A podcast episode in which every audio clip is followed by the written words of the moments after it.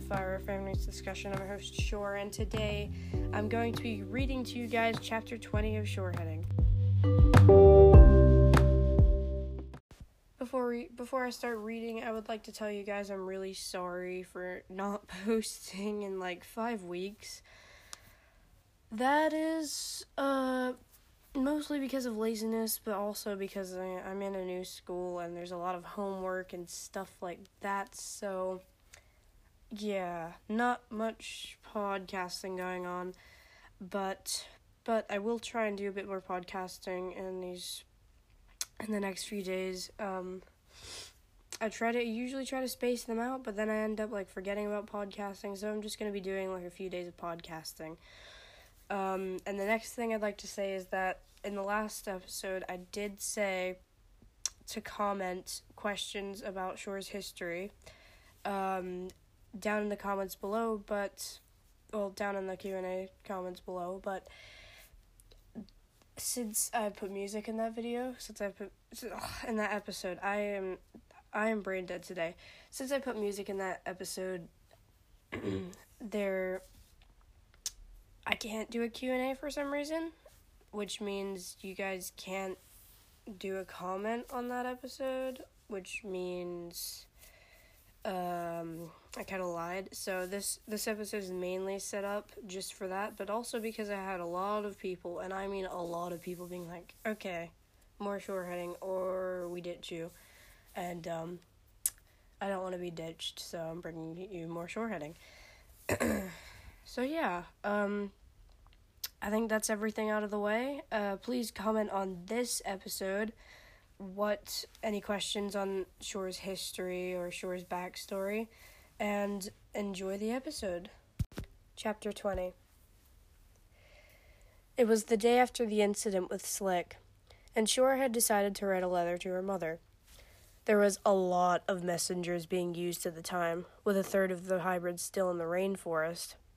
A ton of letters being sent to worried families and concerned friends telling them they were all right and they would be there with them in about a week or so. But since all of the messengers were being used, Shore, of course, got a cheap one a rainwing called Watermelon, who was not the best flyer at all. But he was Shore's only option, besides maybe a bird or something. So she gave the letter to Watermelon, only to see him tugged away by a dragon who quickly vanished above the treetops. Shore bolted into the air after the figure, its yellow scales glimmering behind a black hood. Sounds like those dragons Kibble told me about, the talons of power. But they left their leader for settlement packages in Queen Thorn's palace. This could prove me wrong, or it could just be a dragon in a hood. Shore had followed the sandwing for days, until the sandwing, until her seawing side caught up to her, and she had, and she had to stop. Falcon and Lunar were off doing their own thing when Shore had sent the letter, so it was just her and her thoughts that night. She'd passed Jade Mountain a few hours ago. Maybe she could go back, but her wings ached, and she didn't want to see Silent Claws or Wave right now. But why?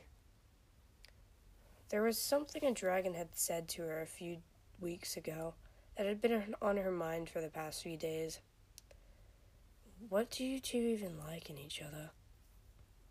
They had spat. At the time, Shore and Silent Claws had hushed it off. Dragon was kind of right. What did they have in common? Did Shore really like Silent Claws? Or was she just in a she or was she just in it for the fun of having a relationship? She decided to talk to him tomorrow, since she had already probably lost the dragon in the hood, and she could just go in its direction after talking to Silent Claws. But now all Shore had to think about was sleep, until her thoughts melted away into hopes and dreams.